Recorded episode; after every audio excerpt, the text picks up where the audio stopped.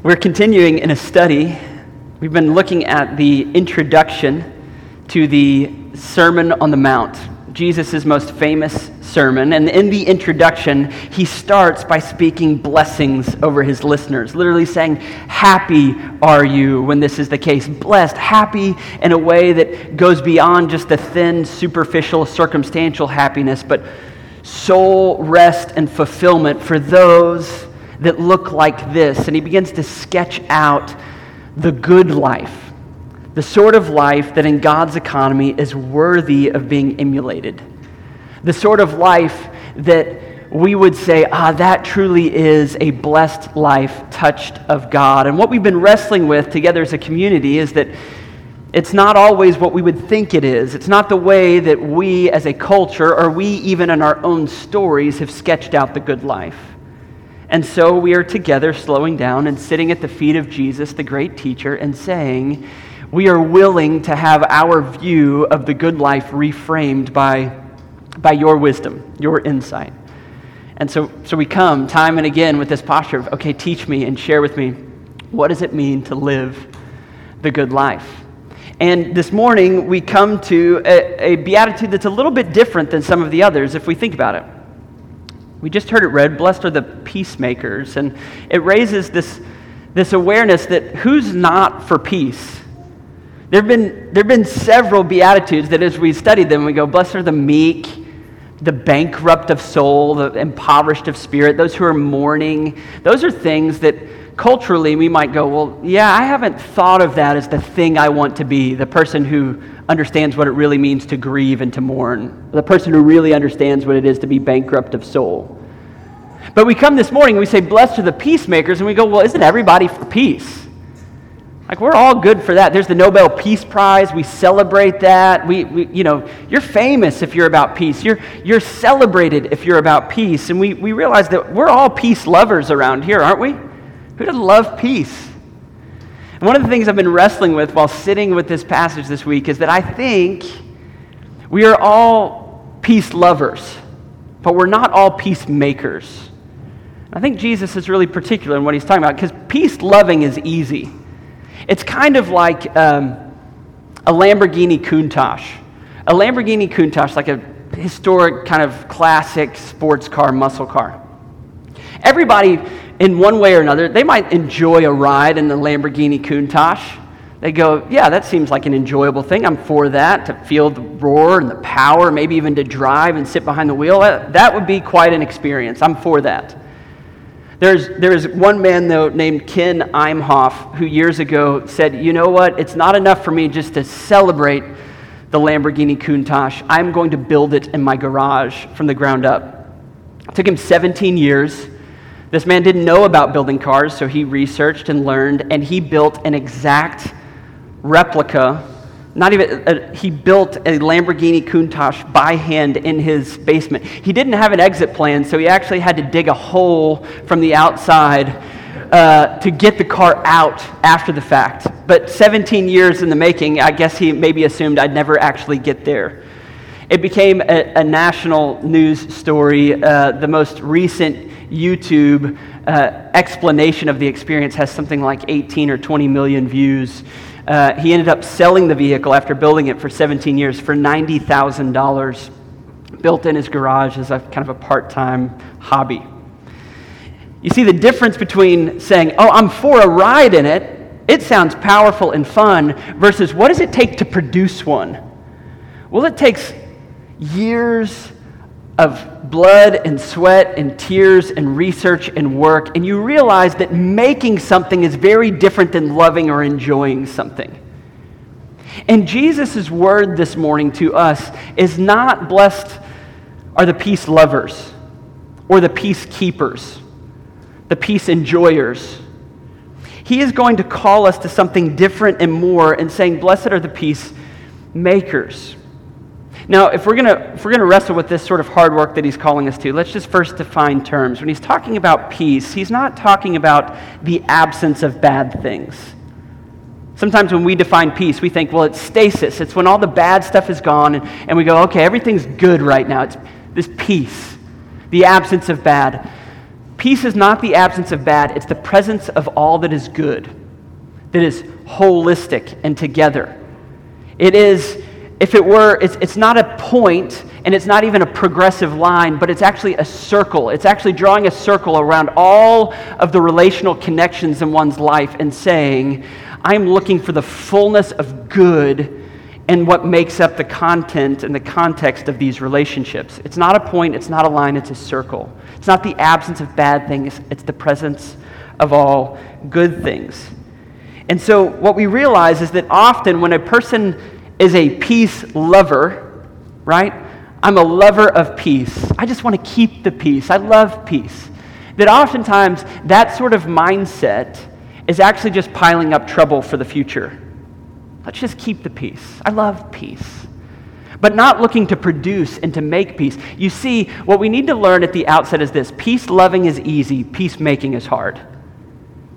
And this morning, as we draw near to the wisdom of Jesus, what we are going to hear from him is this God's family does the hard work of producing peace.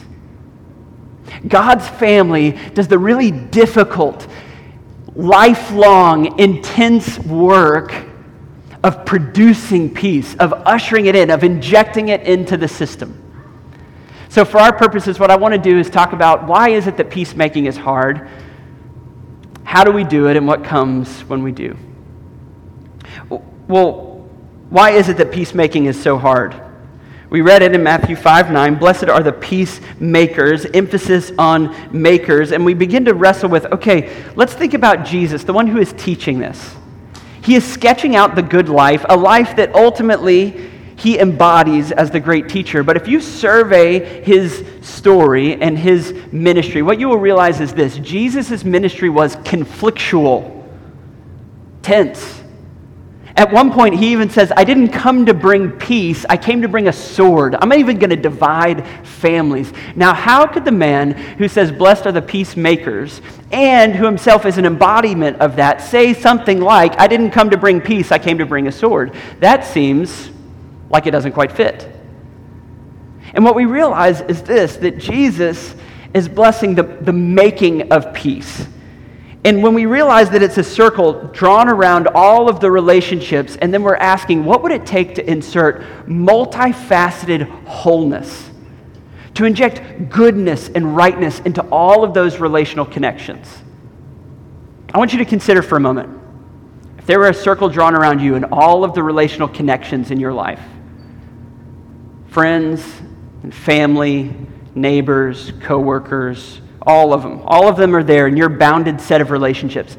And if, if you were to sit and consider what would it take, not just to avoid the bad things, but to inject all of God's design for good things for every one of those relational connections, if you were to consider that, what would that require of you? I think what we'd realize is this some eggs would have to be broken to make the omelets. You know what I mean? What I've had to come to terms with is I've got a lot of relationships in my circle that over the years have been injected with tension and struggle. Maybe intended or unintended, but there has been a relational wake at times that has caused strife. And there's this temptation to go, well, let's just keep the peace. Let's just keep the peace. Let's just let that lie right where it is. But peacemakers all of a sudden realize no, we're actually called into the system to inject wholeness into that circle that we've drawn. And that, incidentally, will mean that sometimes the peace that we have kept will be upended. You follow? This thin peace that we're going, well, let's just, let's just keep the peace. Well, peacemakers sometimes are conflictual. They actually have to upend they have to deal with difficulty. They have to run to the place of brokenness and say, what would it look like to, to be a part of injecting wholeness here? That Jesus, in dealing with religious leaders that are marked by pride and are robbing others of, of joy and wholeness, and they are a part of his circle, that he doesn't just say, well, let's keep the peace. He says, woe to you. You've missed the whole point. You've missed the, mat- the weightier matters. Now, is he for peace or is he against peace in that moment? He is the blessed peacemaker. And what he's realizing is if you're going to make peace, sometimes you're going to have to upend that kind of counterfeit peace that we've got in the system right now. You see, peacemaking is really hard because sometimes it calls us into conflict, it calls us, calls us into tension spots, it calls us to be humbled, to take ownership for the places where we've hurt others. You see, peacemaking is hard, peace loving is easy. And God's family is called to the hard work of producing peace. So, so my question is this what does it take to produce peace in the world? What does it really take? And in order to examine that, I'm going to invite you to actually flip somewhere else in your Bibles. If you've got your Bibles, would you flip with me to Romans chapter 12? We're going to also have these verses printed on the screen, but there's four verses in Romans chapter 12 that I think will serve us as, in a sense, a blueprint. If we're going down into the basement and we're going to start working on not just enjoying and celebrating the Countach, but producing it, building it. Not just saying, I'm for peace, but I'm going to create it. These are the blueprints for being peace producers. Romans 12, 17 to 21. And I think what will emerge are four simple steps that I just want to commend to you if we're going to be peacemakers in the world. So, Romans 12, starting in verse 17, says this Repay no one evil for evil, but give thought to do what is honorable in the sight of all. If possible, so far as it depends on you, live peaceably with all. Do you hear it there? That's why this text, that's why we've run to this text, is that Paul is explaining how can you live peaceably with all, creating peace and wholeness where you go.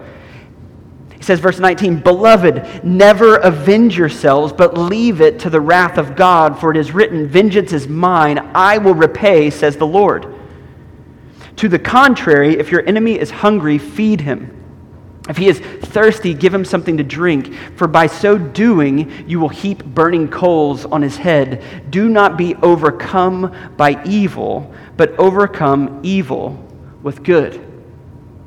You see, in these few short verses, we get blueprints for being peacemakers. The first thing is this four simple things. The first is this don't react. Don't react. Look at verse 17 and 19. Did you hear it there? It says, Repay no one evil for evil. Verse 19, never avenge yourselves. Those are sweeping statements. Repay no one evil, never avenge yourselves. What he's saying is this that in the moment where peace is ruptured, in the moment where we need peace to be produced, where someone has mistreated you, where a family member, there, there's a deep wound because of something that has happened in the past or in the way that they've spoken to you or to your spouse. You know, these moments where all of a sudden there's some rupture. The first step in being a peacemaker is don't react. Don't say, well, I'm going to make this right. I'm going to avenge. I'm going to balance this out. Ultimately, your non reaction could just be spelled like this just stop talking. When you're really wounded and someone has mistreated you, stop talking. Stop it. we sometimes have this conversation in our home. I'm not going to name who, but sometimes there are people, smaller people in my home, that sometimes I just need to say to them, just stop talking. It's not making things better, right? That when all of a sudden someone does something that you're unhappy with, there's part of you that just thinks, I'm going to avenge this. I'm going to make this right. I want you to feel the pain that I feel. Sit there until I can fully explain it to you how you've wounded me and I can get all of it out. Then it'll be okay. And sometimes we just need to stop talking. Stop talking to the person, trying to make them understand all of your hurt, trying to avenge it and make it right. And stop talking to everyone else about it. Just stop. Stop trying to avenge and to make it all right by the power of your words.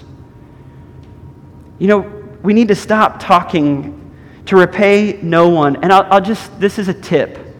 If your face is flushed and red and your chest is tight and you feel like you have a steel bar in your neck and shoulders, you're not thinking. You're not thinking in that moment. The emotion has flooded the system, and quite, quite literally, you've lost your mind. I've been there so many times, right? And we want to react out of that. I feel this and I'm, I'm going to make it. you're not thinking straight. You have lost your mind. Literally, the part of your mind that is rational is no longer engaged. You are in fight or flight and you're trying to avenge, you're trying to make it right. Stop talking in that moment. That's the first step. Don't react. Step two, if we're going to be peace producers, in verse 17, look at this. He says, Repay no one evil for evil, but give thought to do what is honorable in the sight of all. He says, Don't react. Se- second step is think, which takes some time to get back to thinking because you can't if your face is flushed and your chest is tight and you're ready to fight. You can't. So you need to stop talking and then you need to think. And specifically, what he's calling us to do is to think about what is honorable. This is not always clear, it's not always easy to discern. Here's a few tools maybe to help you give thought. This is what the text is calling you to. Think about what is honorable. When, when someone has crossed you, when all of the emotions are raging, in order to actually re engage thinking, it may require that you go for a walk. You may need to walk around the block. You may literally leave that space. You probably need to take 10 or 20 deep breaths. I recommend in the nose, out the mouth. right? We're trying to get back to the point where I can re engage the rational mind, which ultimately, if I'm reacting, I'm not doing. If I'm trying to avenge, I'm not doing. He's saying, give thought to what is honorable. So you walk, you breathe. You might need to go scream into a pillow. I don't know what your jam is. All I'm saying is you need to figure out how to get back to thinking. And in and through all of that, you need to pray and say, God, help me to think about what is honorable.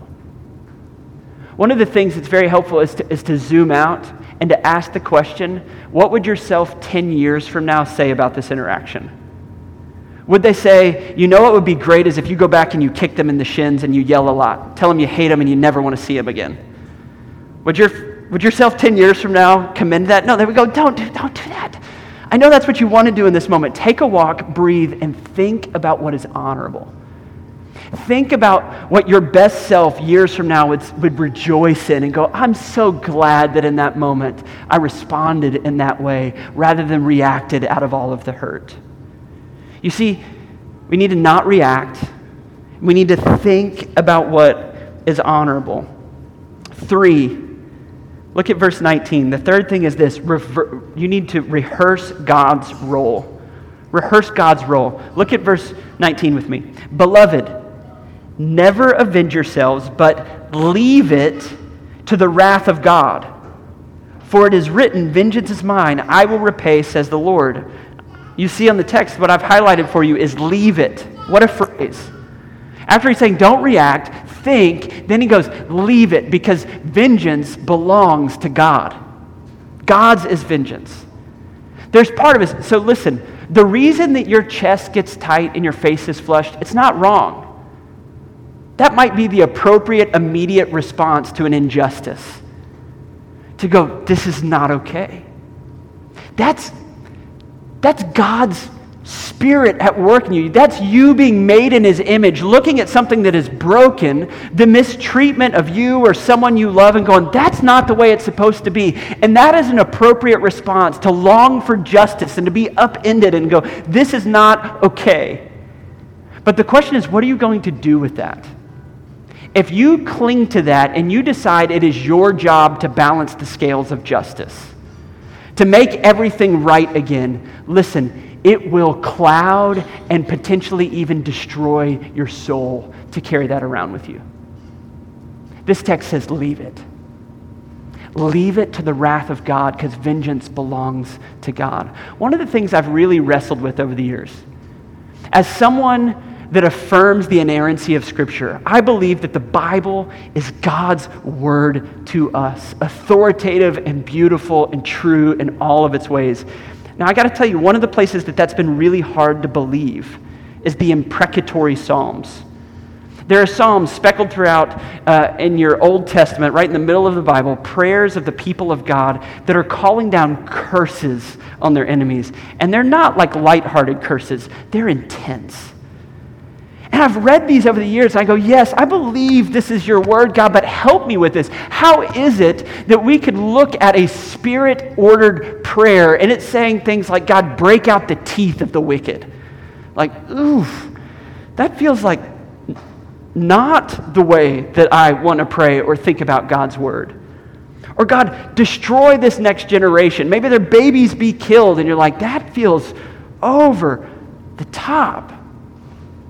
But one of the things I've come to realize is this they're prayers.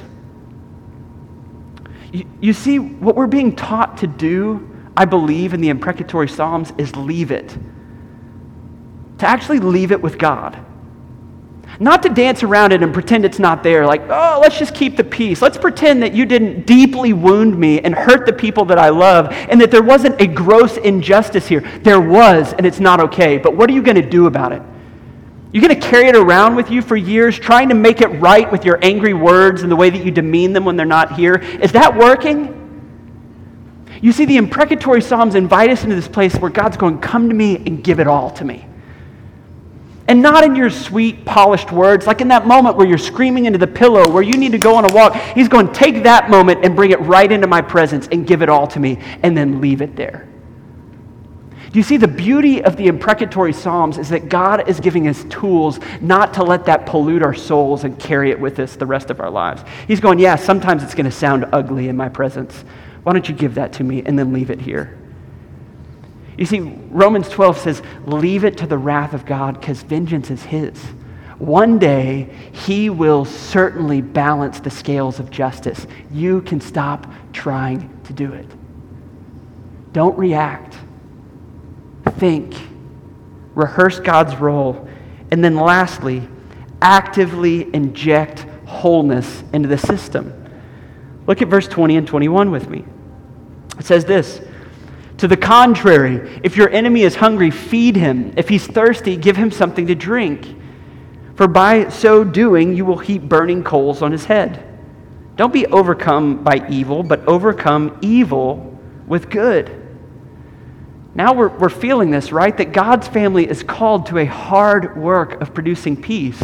And part of the hard work is not just trying to keep the peace, but injecting wholeness into the place of brokenness. Which, incidentally, if we're still carrying it all around with us, we can't do. But if we leave it and we're shaped by God's presence in that place, now we can start going, okay, what does it look like not just to sidestep or to avoid that person, but to figure out how to bless them, how to cover them over with kindness and goodness? I'm thankful for the wisdom of Matt Silva. Many of you know Matt, and he's helped manage the this Joplin campus, since we signed a lease on this campus, it's a 100 year old school, which we love, and we're so thankful for the way that God has provided it for us.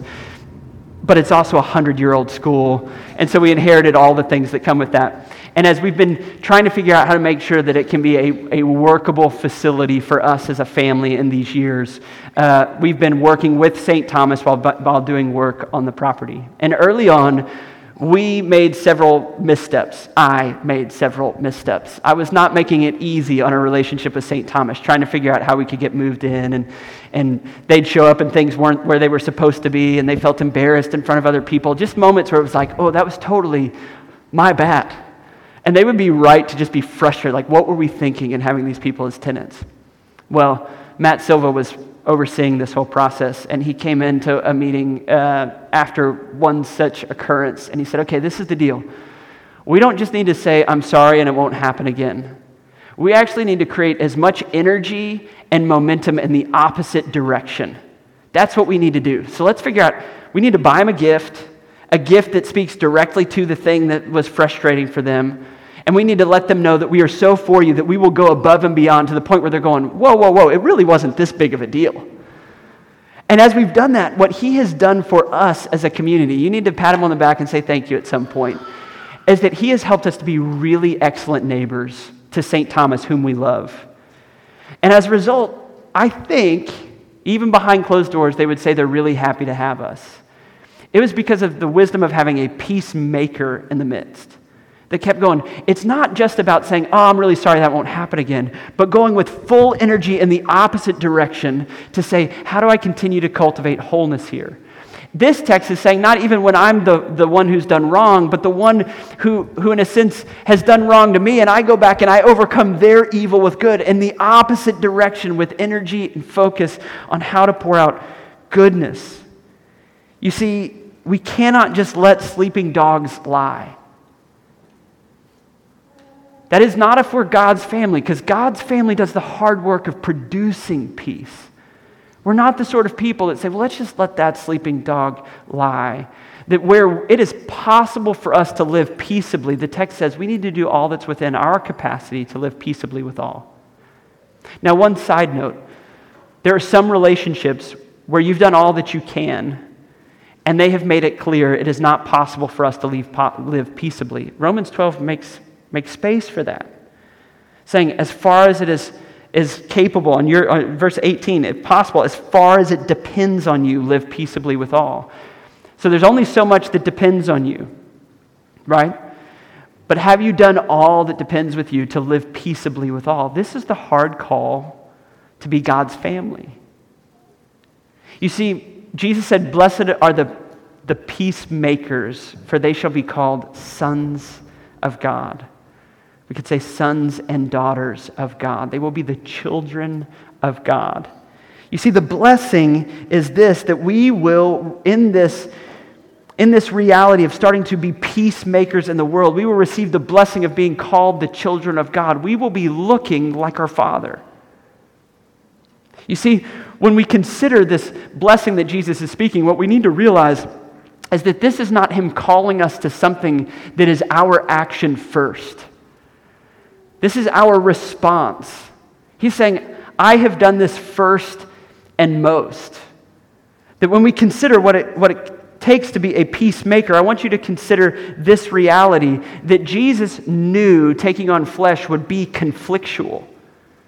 He could have said, Let's let sleeping dogs lie. We'll shrug at the brokenness with humanity and we'll just deal with the fact that we are not actually okay. There is a major rupture between humanity and God. And God could have said, you know what, let's just let it be what it is. We'll just play it out. And there will be this undertone of, of rupture and disunity because my heart and yours have been separated by the brokenness of sin. But what Jesus knew is that if I am going to produce peace and not just try to pull this thin veil over it, it is going to be conflictual. And he took on flesh, and from the time he was born, was that not the case? Do you remember Herod killing babies, trying to chase Jesus? His parents having to flee to Egypt? As he grows into adult, there's constant conflict against religion and brokenness and history as Jesus is, is introducing the truth of God. And ultimately, that conflict brings him into Passion Week, where all of a sudden he is wrongly accused and put on trial. And what did he do in that space? What did he do? He didn't react, he just stopped talking. That actually, when they were hurling false accusations at him, a total rupture of justice, he didn't defend himself, but like a sheep led silently to the shearers, he said nothing. He just stopped talking. And in that space, he was thinking. He was meditating on the Word of God. The Word of God was spilling out of him even to the last moments, thinking about what is honorable, thinking about what myself an eternity from now will rejoice in. And he didn't react, he thought. And in that space of considering the glory of God, what I want you to, what I want us to realize is this, because this is the hinge, right? He didn't pray the imprecatory psalms over them and said, I'm going to leave it there. He drank the imprecatory Psalms into his bones. And he said, I will actually drink the vengeance of God down so that it can be left for you. So that it can be, it can be exhausted on me and never poured out on you. And then and only then, in his resurrection glory and power, he could inject wholeness into the system and saying, There is now peace for you. If your faith is in me, you have peace with God forevermore. Do you see that Jesus made peace? He produced it in the world. And the beauty of being called into his family is that we now have the model and the power to do the same. I remember when I was a, a, kid, I was probably 12 years old. I got to go to a conference with my parents. I was the youngest of four by far. So my siblings had gone off to college, and it meant that when my parents went to like a business meeting, they couldn't just leave me behind. So I got to go on a lot of a lot of adventures that my older siblings didn't go on. And I remember we went to this one kind of fancy dinner, and my parents got seated at a table way up front, and there were only two seats, and they seated me, the 12 year old, at this table in the back. And I was sitting with all adults at this fancy dinner, all dressed up, and there were so many knives and forks and spoons. I was looking at other people, trying to figure out when I was supposed to use them. And one of the favorite compliments I ever received, I spent that night trying to interact with these people, trying to act like I was knew what was going on. And at the end of the night, a guy that sat with me came up to my parents and he patted me on the shoulder and he said, He really is his father's boy, isn't he? It was 25 years ago. I've never forgotten it. It was one of those moments where I was like, ah, I, I want that. As great as Paul Morris is, like, I want people to look at me and go, oh, that's, that's his father's boy. The blessing in this text is not just that I get to look like Paul Morris, it's that you and I get to have an onlooking world go, oh, you really are your father's children, aren't you? Like in a moment where the rupture of peace is the order of the day, where people that don't want to deal with the hard things and sidestep all the heartache and cancel culture and I'm done with you and I'm out, that all of a sudden there's this distinct people that have seen the work of Jesus and they have welcomed it into their lives and they say, because of his power and his model, we say no to that. We don't just love it, we don't just like it, we make peace. We are God's family and we make peace in the world in such a way that by His grace, an onlooking world would say, You really are your Father's children, aren't you? You see, God's family does the hard work of making peace. Let me pray for us.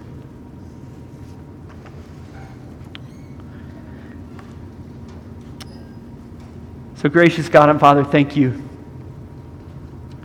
Thank you that when we were at odds with you, you didn't wash your hands of us.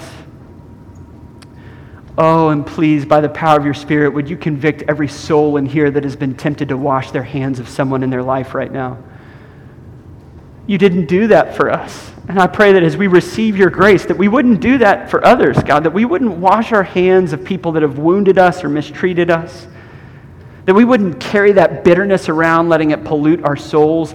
Make us people who don't just love peace, but who, who produce it. I'm begging that for this community. And God, I pray for any, any men or women that are in this room right now that have yet to trust Jesus as their Savior. If that's you right now, would you just, would you just consider the great and good news that God so loved you that he came for you. He so badly wanted peace with you that he was willing to pay the price for you. Becoming a Christian is as simple as admitting your sin and believing that Jesus is a Savior and confessing Him as the Lord of your life. I would invite you to meditate on that, to consider even taking that step today. God, would you make it true that we're a family who makes peace in the world for your glory? And for our blessedness. We pray it in Jesus' name. Amen.